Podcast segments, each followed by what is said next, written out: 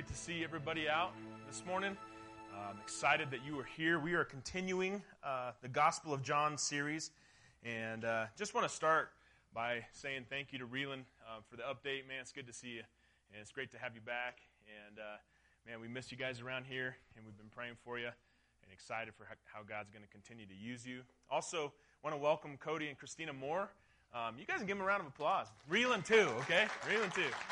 Um, Cody and Christina are in town this weekend, and uh, right after the service, we're actually going to. Uh, they're going to be in the cafe, um, which is just to the left. Once you walk out of the auditorium, we're going to have a bunch of donuts over there. So trying to entice you, but we want to encourage you to come and meet Cody and Christina. I'm going to try to stay away from the donuts, as you can tell. I need to, but uh, we want you to come meet Cody and Christina, and uh, um, we're just really glad that they're in town um, with us this morning. I also just want to remind you of where we've been in this series, The Gospel of John. Yes, uh, last Sunday we talked about agape love. And it was really, really cool how uh, a lot of people gave feedback of how they practiced this agape love. They put this love into practice. And I heard a few different stories of people um, really stepping out of their comfort zone and showing love to people that, uh, man, are, are different than they are, um, who uh, uh, it was just uncomfortable for them to maybe uh, show kindness to. we learned about these four different kinds of love, and, and we learned, uh, you know, C.S. Lewis was the one that talked about it. And, and the first three kind of loves that we talked about last Sunday were based upon feelings, but the agape love was more of an act of the will.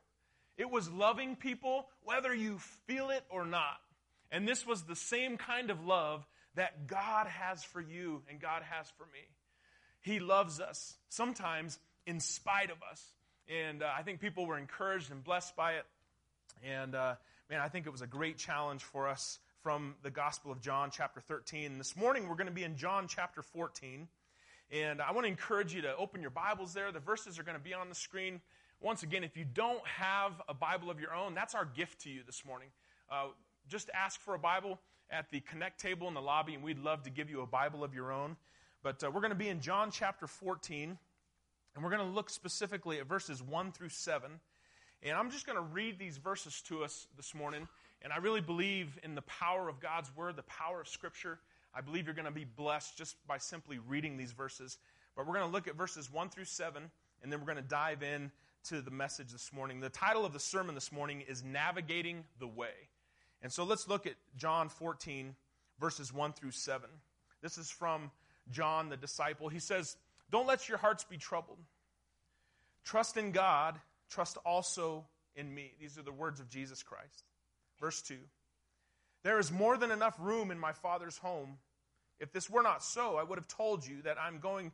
Um, if this were not so, would I have told you that I'm going to prepare a place for you? When everything is ready, I will come and get you so that you will always be with me where I am. And you know the way to where I'm going. No, we don't, Lord, Thomas said. We have no idea where you're going. So how can we know the way? Jesus told him, I am the way, the truth, and the life. No one can come to the Father except through me. If you had really known me, you would know who my Father is. From now on, you do know him and have seen him. Today, I want to talk to you about navigating this way. It, it, was, it was referenced by Jesus Christ himself that he is the way. So we're going to talk about what does this way look like? What is this way all about? So we're going to talk about navigating the way that's talked about in verse 6 of John chapter 14. And I want you to know these are not my words, but these are Jesus' words. This isn't something that I'm declaring to you this morning, but rather it's something that he declared about himself. And I'm just the messenger here this morning. I'm just delivering a message to you. I'm delivering the news that Jesus proclaimed about himself. And I'm bringing to you this morning the good news that Jesus Christ is the way, He is the truth, and He is the life. Does anyone in this room believe that? All right? Seriously? All right, let's wake up this morning, all right? Does anybody believe in Jesus in this room? All right, give me a little. All right, come on. All right, you can talk back to me all right, while I'm talking this morning. Thank you. Thank you, Dan. For the next 30 minutes this morning, I think maybe some of you in this room, you might hear something that you've never heard before. Um, I believe that this is going to be good news to your ears. I believe this message is going to encourage you. You're going to walk out if you're blessed and encouraged from the words of Jesus Christ. And I believe that today, wherever you find yourself in the landscape of faith, that God has a plan for your life. You need to know this. Each and every single one of us. God has a plan for your life. If God is who He says He is, regardless of your doubts, regardless of all your questions, regardless of your fears, if you will honestly come before God and you will say, God, reveal yourself to me, if you will ask God to make Himself known to you, I know that He is a gracious and a merciful God, and He will declare to you, I am the way, I am the truth, and I am the life. He will declare himself, He will reveal himself to you. I'm going to ask that you would pray with me this morning. Father, I pray in the name of Jesus Christ, through the power of your Holy Spirit, that you would speak through me this morning. And you would um, knock people off center a little bit, that you would kind of rattle them a little bit, that you would uh, make yourself known to them, and it wouldn't be church as usual.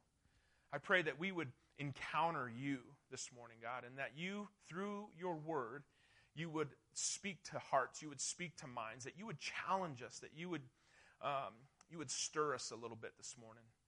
And I ask that in, in the name of Jesus Christ. Amen. You know, the words that Jesus spoke in these verses that we just read, these, these words that Jesus spoke, he spoke these in the last 24 to 48 hours of his life. There's a sense of urgency building as Jesus is heading towards the cross. He knows what's ahead of him.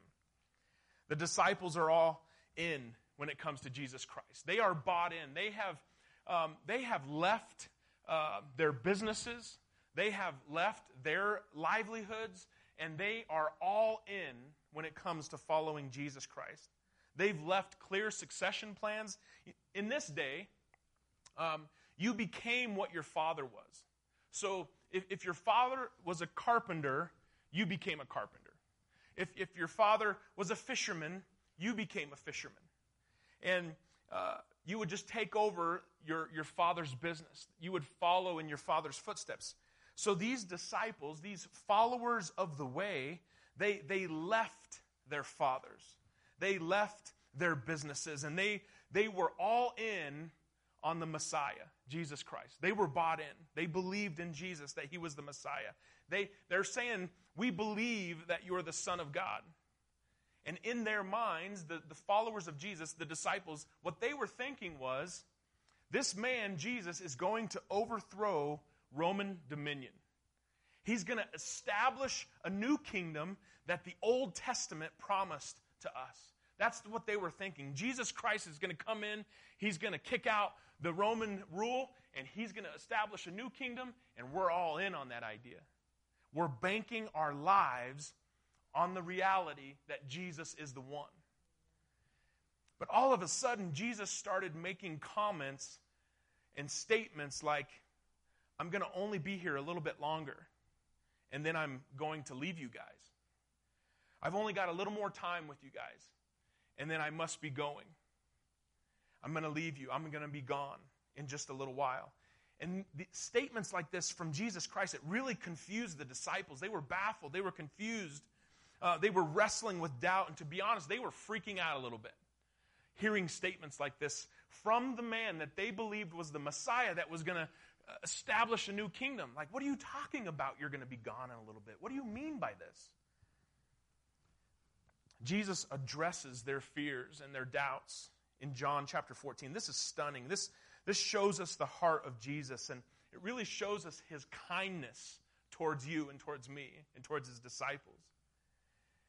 See, I think, I think many of us, many, you and I, I think we would convince ourselves that if only we could see God, then we would believe. If I could just see him, then I wouldn't have any more doubts. If only I could see God with my own eyes. And you know, the reality is, is that's just a myth. The disciples saw God in the flesh, in the form of Jesus Christ, and they still doubted. You and I, even if we saw God with our own eyes, we're going to doubt. I mean, they saw Jesus uh, tell a dead man not to be dead anymore. Lazarus. They saw that with their own eyes. They saw Jesus feed thousands of people with a little kid's lunch. They, they, they experienced, they saw this. They, in the middle of a storm, they saw Jesus tell the storm to stop storming. They saw this with their own eyes. And yet, they doubted him. But in the middle of their doubt, Jesus doesn't offer rebuke. I love this. I think Jesus had every, every right to be a little bit frustrated, to say, Man, do you know what's ahead of me? The cross is ahead of me. Torture, brutal death is ahead of me, and you guys are doubting me? I mean, he could have gone off on them. But instead, he gives them compassion. He's ministering to the disciples, even though he's hours away from being slaughtered. He's ministering to them, even though they doubt him. Listen to John chapter 14 and verse 1. We just read this earlier, and he said, Don't let your hearts be troubled. Remember, they're, they're freaking out a little bit. They're a little confused. Like, why is the Messiah, the, the man, we've kind of, we've risked a lot to follow you, Jesus. Like, why are you saying you're going to be gone? And he's like, hey, don't let your hearts be troubled. Like, calm down. It's okay. Trust in God and trust also in me. And this, these are the words that's really spoken to those of you here this morning that, man, you have a ton of questions, you have a ton of doubt. And I want you to know that God is big enough for your questions, God is big enough for your doubt. And God is saying to you this morning, don't let your hearts be troubled. Man, you can trust in Jesus Christ, you can trust in God. Jesus was kind towards them, even though they still doubted him. And I love the honesty of Thomas in verse 5. Jesus had just shared a little bit about the glories of heaven, and he said, If you trust in me, you will always be with me, and you will go where I'm going. And Thomas said, No. Like, Jesus, uh, we don't know where you're going. we don't have a clue where you're going. You're making all these comments about going somewhere, and I don't know where you're going. How can we know the way? I mean, how can we possibly know, Jesus? You're always like speaking in riddles and stuff, you know? Like, I can't understand what you're saying. Man, every time we see Thomas, it's either, you know, he got the nickname Doubting Thomas, and now he's here and he's questioning Jesus. I kind of like Thomas because I think it represents a lot of us. Thomas was the guy, he wasn't going to believe it just because he heard it. He's the one that said, No, I want to touch the nail prints in your hands. I want to touch the, the, the, the, wound in your side where you got stabbed with a spear. Uh, I want to see Jesus before I believe in it. And I think that's many of us. We want to see before we believe. And uh, Jesus answered Thomas's question with a sentence. And uh, I guess I would say it this way Thomas, what he was really asking, and I think many of us are asking the same thing today. It's like, man, if we put our faith in Jesus, if we bet our lives on Jesus, if we give everything to Jesus, where is Jesus taking us? Like, where is he taking me? I think it's every human instinct to want to know where we're going before we start out on a journey. The disciples wanted to know the next step. They wanted to know, like, man, Jesus, aren't you going to build this kingdom? Like, when's that happening? When are we starting construction?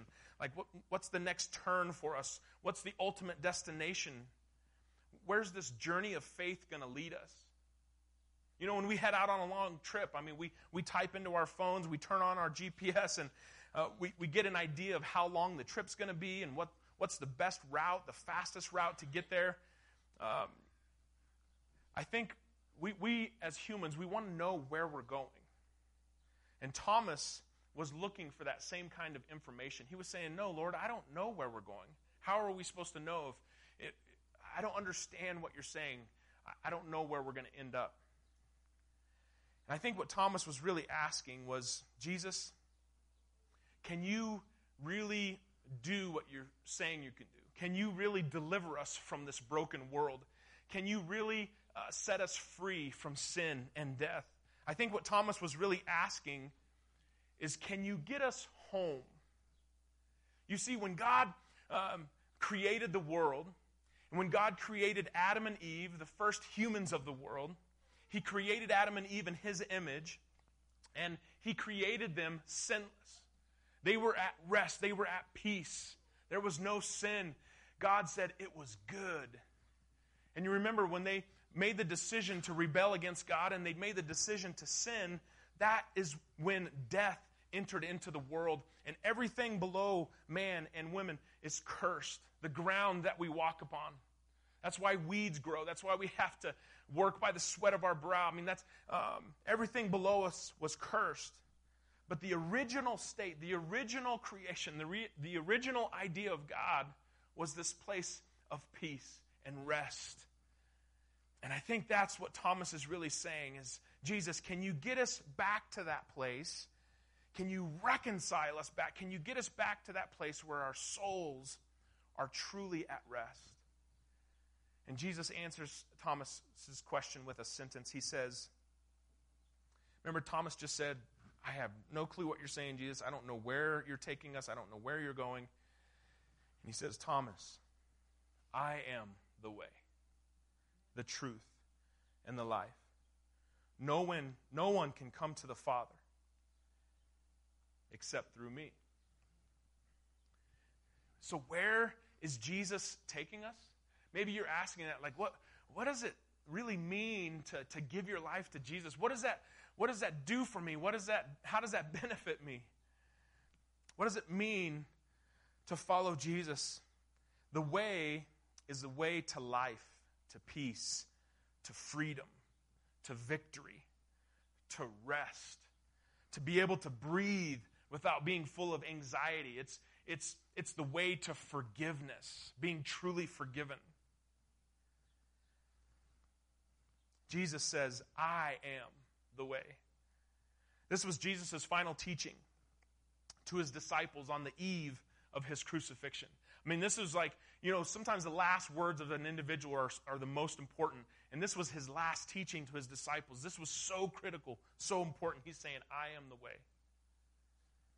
During the times of the early church, believers re- were referred to as the followers of the way. What does it mean to be a follower of the way? I think often as Christians we'll say that, man, we're followers of Jesus, we're followers of this way. But often, many of us as Christians, especially in the church, we, we lack the compassion of Christ. We don't take on the humility of Christ. We don't show the love of Christ to our, our fellow man. I think uh, sometimes Christians get it confused in the church too, where it's like, man, okay, following Jesus or following the way means that I need to bury myself in the study of theology or the study of the scriptures, thinking that this is the way. I got to bury myself in all these to do lists, uh, you know, these religious to do lists. But listen to what Jesus said about this in John chapter 5 and verse 39. He says, You search the scriptures because you think they give you eternal life but the scriptures point to me. And it's not about a bunch of religious duty, it's not about a checklist. And I, I want to ask, why am I saying this? Why am I preaching this to you this morning? Why am I declaring this to you this morning? Because there have been so many people who knew the Bible inside and out, but they missed Jesus. They were all caught up in religion but they missed Jesus.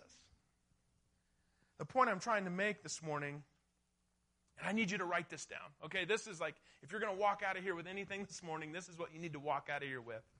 Write this down. This is so good. The way is a person.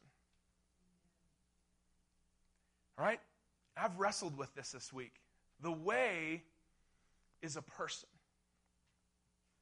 This is an it's an interesting statement because Jesus does not say that he's blazing a trail for us to follow or he's not saying, "Hey, I'm commanding you or I'm instructing you to follow this way." Rather, he says, "I am the trail. I am the path. I am the way. The way is a person." The reality and truth of God are bound in Jesus. It's not simply do what Jesus does, It's more than that. It's, it's, it's beyond that. It's not just doing what Jesus does, um, it's He is the way. He doesn't say, here's a blueprint for life. He says, here is my life. Come to Jesus because He is the path.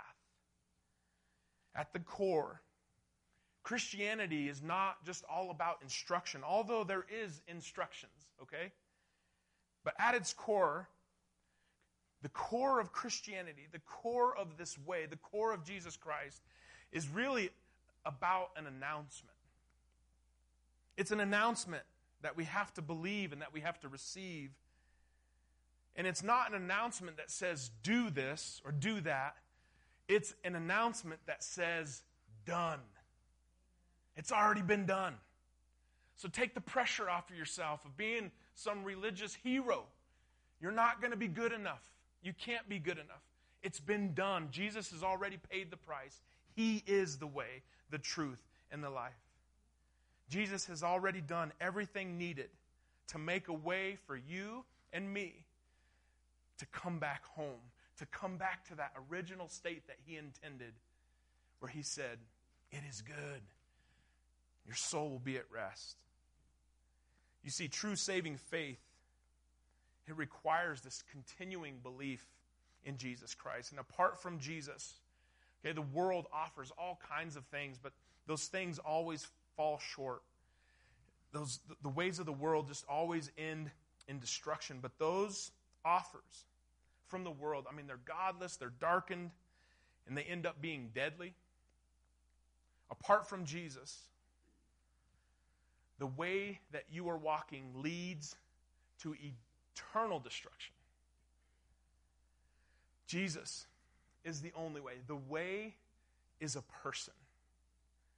So how does that how does that play out for us practically? What does that really mean for us practically? It means what I want to encourage you as followers of the way, as followers of Jesus Christ, when you go to the scriptures, you're going to the scriptures looking for Jesus. When you're uh, studying God's word, you're looking for, man, what is, where is Jesus just coming out of the pages towards me? He is the way. I need to put my life in His life. I need to be on the way. True saving faith requires this continual belief in Jesus. You see, when sin came into the world, there was a, a great chasm, there was a, a gap that separated us from God because of sin and death. It's, it, it, it separated us between what God originally intended. It separated us between um, rest and peace and true freedom and victory, between you and a soul satisfying relationship, like something that's truly going to satisfy your soul. This, this sin and death, it separated us from our Creator. And listen, it's not going to be a better job that brings satisfaction to your soul. It's not going to be moving to another town or getting into another relationship. It's not more success. It's not more of this or more of that. The great chasm, the great gap that keeps us from home is sin and death, and Jesus is the way. He is the one that made that gap come together. Through the cross of Jesus Christ, we can come back home. And Jesus is saying, I'm headed to the cross. He's telling his disciples, I'm going to die a brutal death. I'm going to be slaughtered and tortured and brutalized. And I'm going to absorb, I'm going to take all of the wrath of a holy, righteous God upon myself. I'm going to absorb all of it. And I'm going to be the bridge to make a way for you to walk across the great chasm, the great gap of sin and death. I'm going to make a way so that you can be welcomed home. You see, the way is a person, and his name is Jesus Christ. And I know some of us this morning, it's like, man, it sounds so simple. It sounds too good to be true. And I want you to know this morning, it is good and it is true. It is simple when you just put your faith in Jesus Christ and you follow the way. And once we do so, once we choose to put our faith in Jesus, we are agreeing to submit and to surrender our lives, ourselves, to Jesus, to pattern our lives after His. We're placing our, our relationship with Him above everything else. He becomes number one in our lives, He, he is the center of our lives. And this is a personal decision that every human being is offered.